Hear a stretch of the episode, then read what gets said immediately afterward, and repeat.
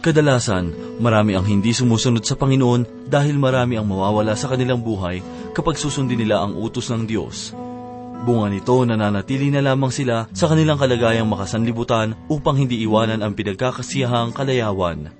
Subalit alam mo bang ang Panginoon ay nagtakda ng panahon kung saan ang kung sino man ang pumili sa Kanya ay Kanyang pararangalan. At ito po ang mensaheng ating pagbubulay-bulayan sa oras na ito, dito lamang po sa ating programang, Ang Paglalakbay. Pinili mo ako't minahal At binihisan ng bagong dangal Pinaliguan ng pag-asa Pinabango ng iyong pag-ibig Hinayaan mo akong maglakad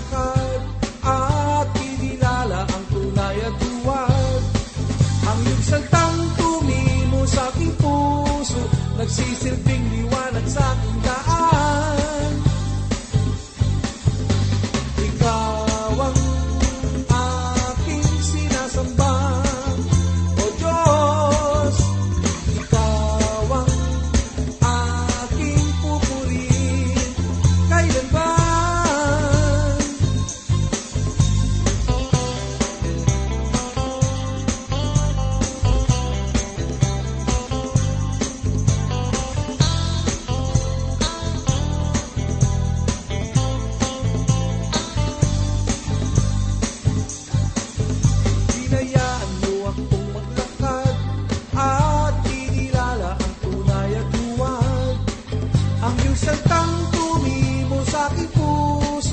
Nagsisilbing liwanag sa aking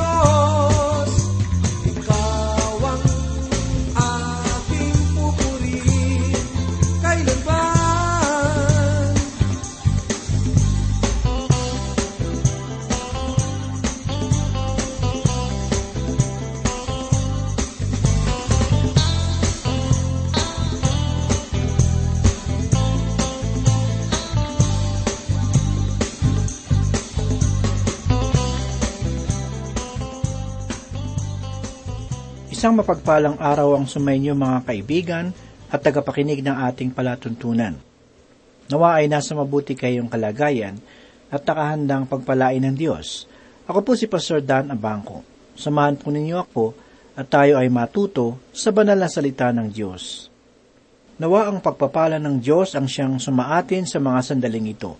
Sa oras na ito ay ipagpapatuloy po natin ang ating pag-aaral at pagbubulay sa mga katotohanang ipinapahayag ng banal na kasulatan. Lagi po nating isa puso na ang salita ng Diyos ang tanging daan para sa ikalalago ng ating espiritual na buhay. Muli ko pong inaanyayahan ang bawat isa sa inyo na minsan pa ay pagsaluhan po natin ang mga makatotohanang aral mula sa salita ng Diyos. Buo ang aking paniniwala na ang ganitong pag-aaral ay may malaking kinalaman sa ating pang-araw-araw na pamumuhay.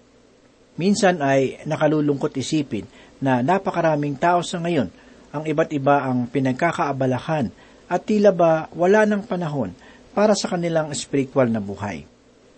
Nakapaloob sa mga kapahayagan ng banal na kasulatan na walang ibang bagay na mananatili hanggang sa wakas, kundi ang kanyang salita. Tunay na maraming tao ang napakayaman sa material na bagay, ngunit tukha naman sa espiritual nilang kalagayan. Kaya gay na lamang ang aking pamanhika na huwag po nating kaligtaang paglaanan ng panahon ang pag-aaral ng salita ng Diyos. Ako'y walang ibang hangarin kundi ang maipahayag ang katotohanan mula sa salita ng Diyos para sa ikalalago ng ating espiritual na buhay. Kaibigan, muli niyo pong buksan ang inyong puso't isipan para sa banal na salita ng Diyos. Sa araw na ito ay nakatuon pa rin ang ating pag-aaral sa Aklat ng Malakyas, ikatatlong kabanata, talata labing anim, hanggang ikaapat na kabanata, talatang ikaanim. Hangad ko na tayo ay muling makapulot ng kalakasang espiritual mula sa mga talatang ito. Basahin po natin ang ikalabing anim at ikalabing pitong talata dito po sa ikatlong kabanata ng Malakyas. Ganito po ang sinasabi. Nang magkagayoy, nag-usap silang mga natatakot sa Panginoon. Binigyan pansin sila ng Panginoon at pinakinggan.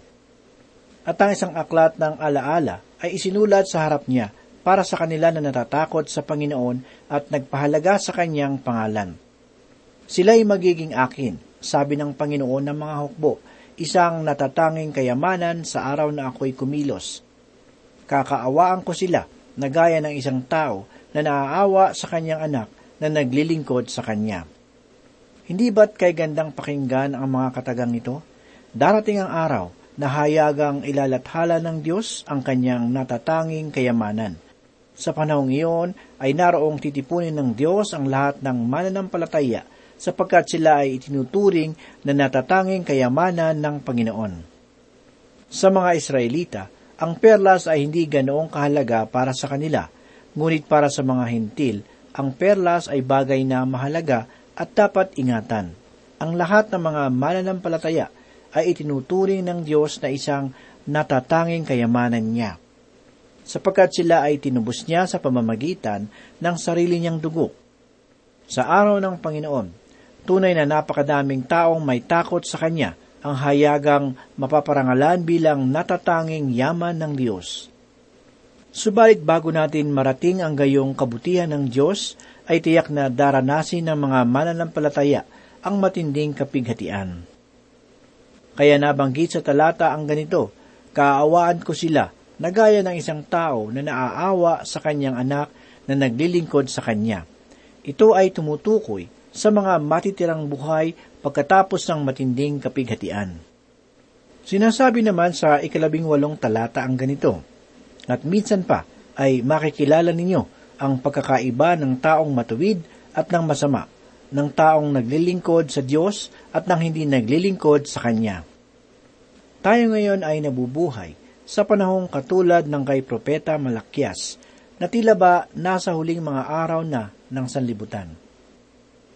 Tila ba kay hirap mapagkaiba ang taong matuwid at hindi. Ngunit sa araw na itinakda ng Diyos sa muli niyang pagbabalik upang maging hukom sa lahat, makikita ng hayagan kung sino ang tunay na mananampalataya at di mananampalataya. Ngayon ay dumako po tayo sa ikaapat na kabanata. Sa banal na kasulatan ng mga Hebreyo ay walang matatagpo ang ikaapat na kabanata sa aklat ni Malakyas. Itong ikaapat na kabanata na ating pag-aaralan ay bahagi lamang ng ikatatlong kabanata sa banal na kasulatan ng mga Hebreyo. Ngunit sa banal na kasulatan, mayroon tayo ngayon na naibukod na anim na huling mga talata bilang pang ikaapat na kabanata. Dito sa kabanatang ito ay mababasa natin ang hula tungkol sa araw ng Panginoon nakasabay ang pagsikat ng araw ng katwiran. Itong unang talata na ating pag-aaralan ay malinaw na kapahayagan tungkol sa itinakdang panahon ng matinding kapighatian. Basahin po natin itong unang talata. Sapagkat narito, ang araw ay dumarating na gaya ng nagniningas na pugon, na ang lahat ng palalo at lahat ng gumagawa ng masama ay magiging parang ipa, at ang araw na dumarating ang susunog sa kanila, sabi ng Panginoon ng mga hukbo, ano pat hindi magiiwan sa kanila ng ugat ni sangaman. Sinasabi na, sapagkat narito, ang araw ay dumarating. Ito ang araw ng Panginoon.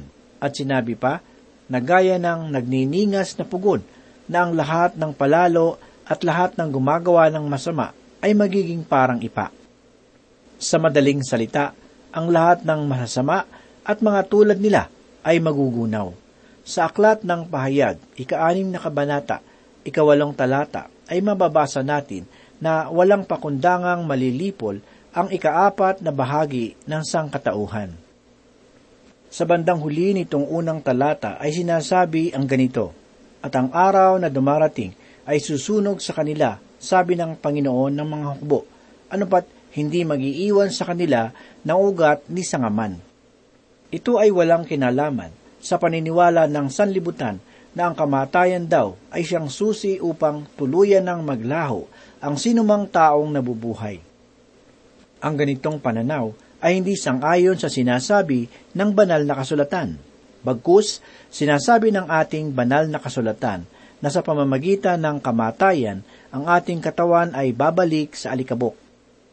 Siya man ay makasalanan o naligtas na. At ang espiritu at kaluluwa ay paroroon sa pangwalang hanggan. Kaibigan, ito ay pangwalang hanggang paghihirap sa impyerno o pangwalang hanggang kaligayahan sa langit na kapiling ang Diyos. Sinasabi ng talatang ito na ang mga makasalanan o hindi naligtas ay tiyak nakakatulan ng Diyos sa panahon ng matinding kapighatian at silang lahat ay mawawala sa ibabaw ng sanlibutan. Tunghayan naman po natin ang ikalawang talata. Dito pa rin sa ikaapat na kabanata nitong aklat ni Malakyas na ganito po ang sinasabi. Ngunit sa inyo na natatakot sa aking pangalan ay sisikat ang araw ng katwiran, na may pagpapagaling sa kanyang mga pakpak. Kayo'y lalabas at luluksong parang mga guya mula sa silungan.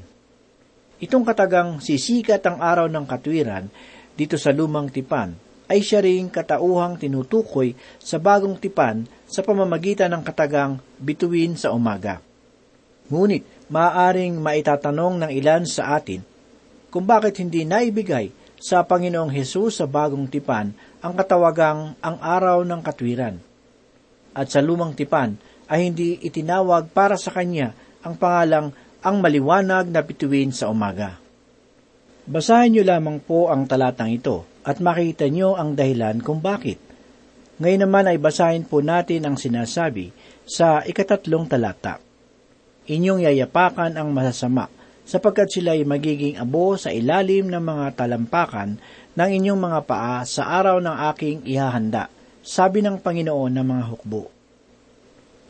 Maliwanag na ipinahayag sa talatang ito na kapag sumapit na ang kanyang muling pagparito sa sanlibutan upang itatag ang kanyang kaharian, ang lahat ng masasama ay ibabagsak. Silang lahat ay mawawasak tulad ng isang pasong na durog. Ito ay kapahayagan mula sa banal na salita ng Diyos. Sinasabi naman sa ikaapat na talata ang ganito, Alalahanin ninyo ang kautusan ni Moises na aking lingkod, ang mga tuntunin at batas na aking iniutos sa kanya sa Horeb para sa buong Israel. Kung susundan po natin ang propesiya ni Propeta Malakyas, ang bayang Israel ay paroroon sa isang panahon na kung saan ang kalangitan ay hindi na makikita sa alapaap. Sa panahong iyon ay may mabubuhay na panibagong propeta na ang pangalan ay Sikarias sa loob ng apat na raang taon siya ay maninilbihan sa templo at doon ay magpapakita sa kanya ang Anghel Gabriel upang ihayag ang kapanganakan ni Juan na tagapagbautismo.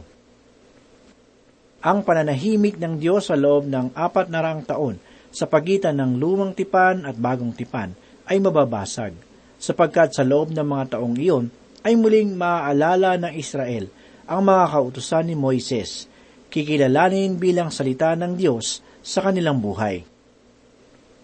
Ngayon ay tunghaya naman po natin ang kapahayagan sa ikalima at ikaanim na talata na ganito ang ating mababasa. Narito, susuguin ko sa inyo si Elias na propeta bago dumating ang dakila at kakilakilabot na araw ng Panginoon. Kanyang ibabaling ang puso ng mga magulang sa kanilang mga anak at ang puso ng mga anak sa kanilang mga magulang upang hindi ako dumating at saktan ang lupain ng isang sumpa.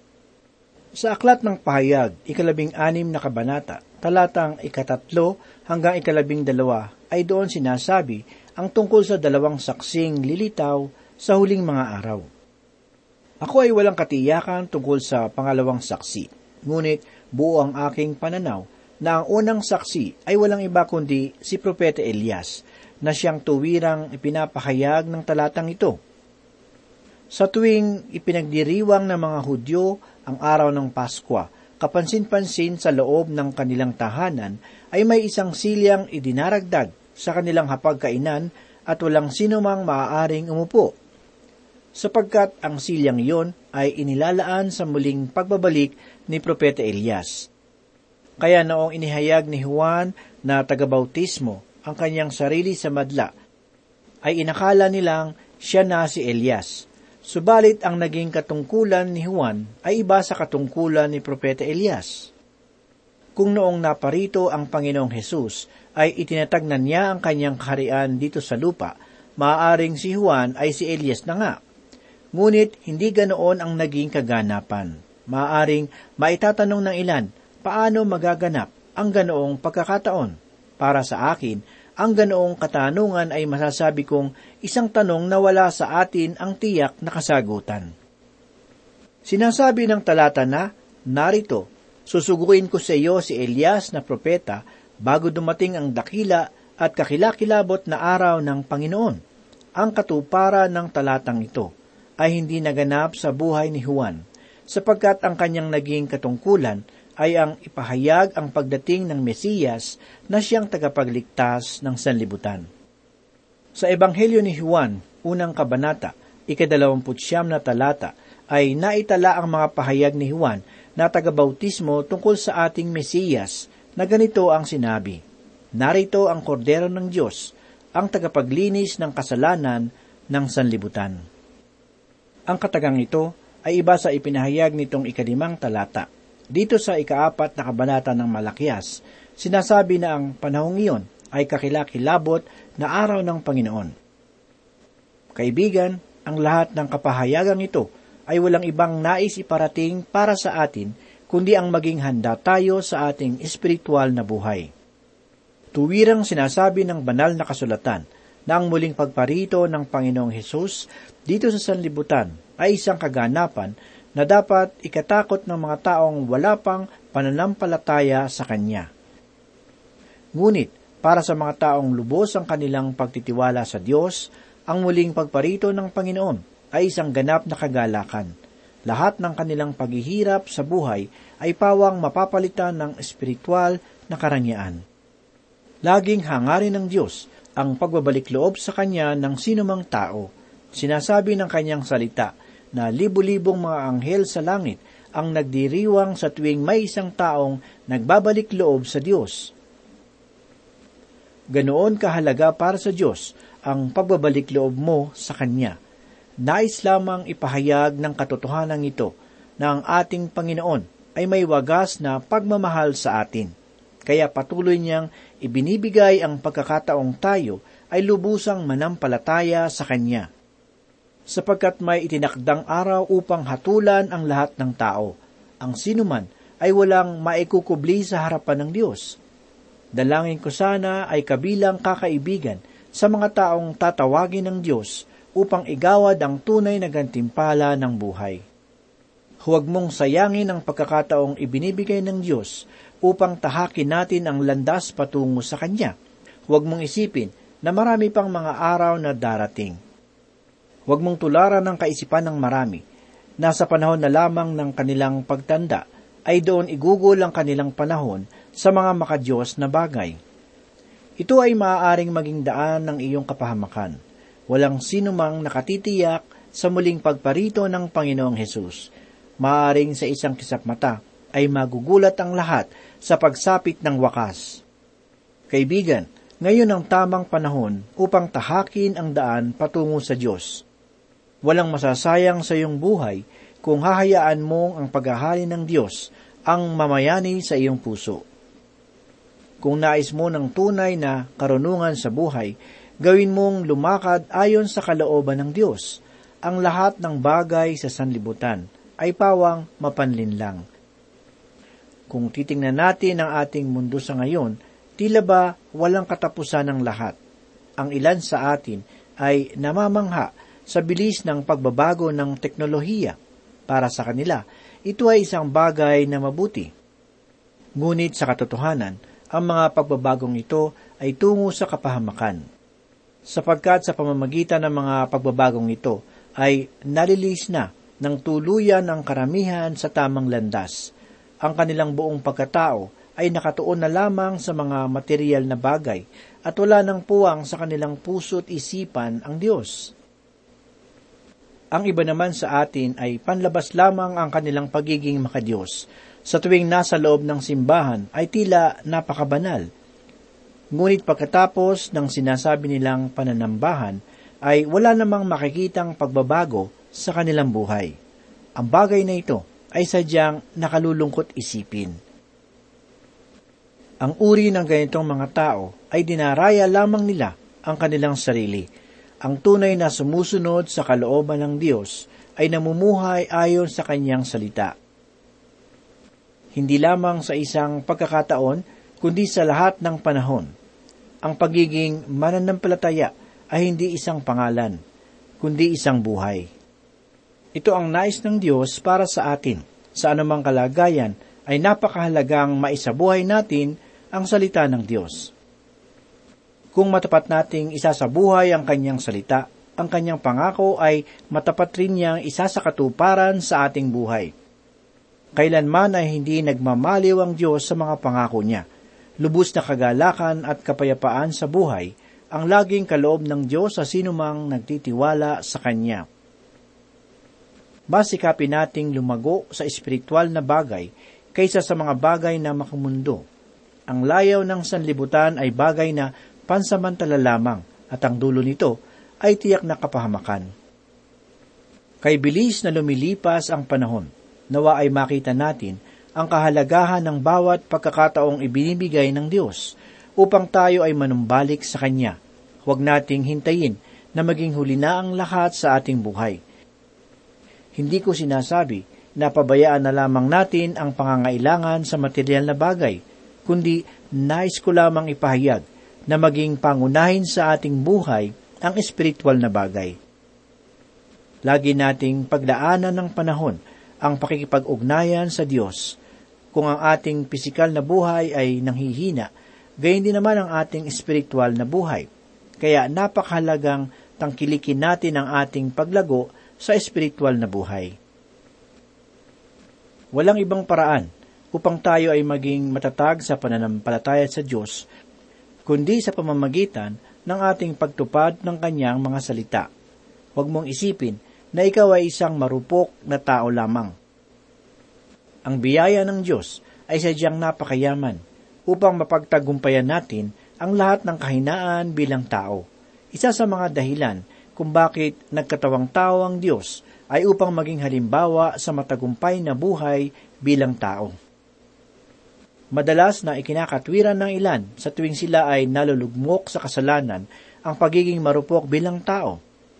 Ito ay hindi sapat na dahilan upang sabihing maiintindihan ng Diyos ang nagawa nilang kasalanan. Sapat ang biyaya ng Diyos upang mapagtagumpayan natin ang bawat hamon ng sanlibutan. Hayaan nating ipagkatiwala sa Diyos ang ating buhay. Gawin nating maging matibay ang ating relasyon sa Kanya. Tiyak na ang lahat sa ating buhay ay magiging matagumpay. Hangad ng Diyos ang ating tagumpay sa buhay. Kaibigan, kung di paganap ang iyong kaugnayan sa Diyos, hayaan mong ito'y maganap sa iyong sarili simula sa mga sandaling ito. Buksan mo ang iyong puso at tanggapin siya ng buong kapakumbabaan bilang sariling tagapagligtas at Diyos ng iyong buhay. Paghariin mo sa iyong buhay ang kanyang kalooban. At sa huling araw na itinakda ng Diyos, gantimpala at hindi paghahatol tungo sa kaparusahan ang iyong matatamo. Madalangin po tayo.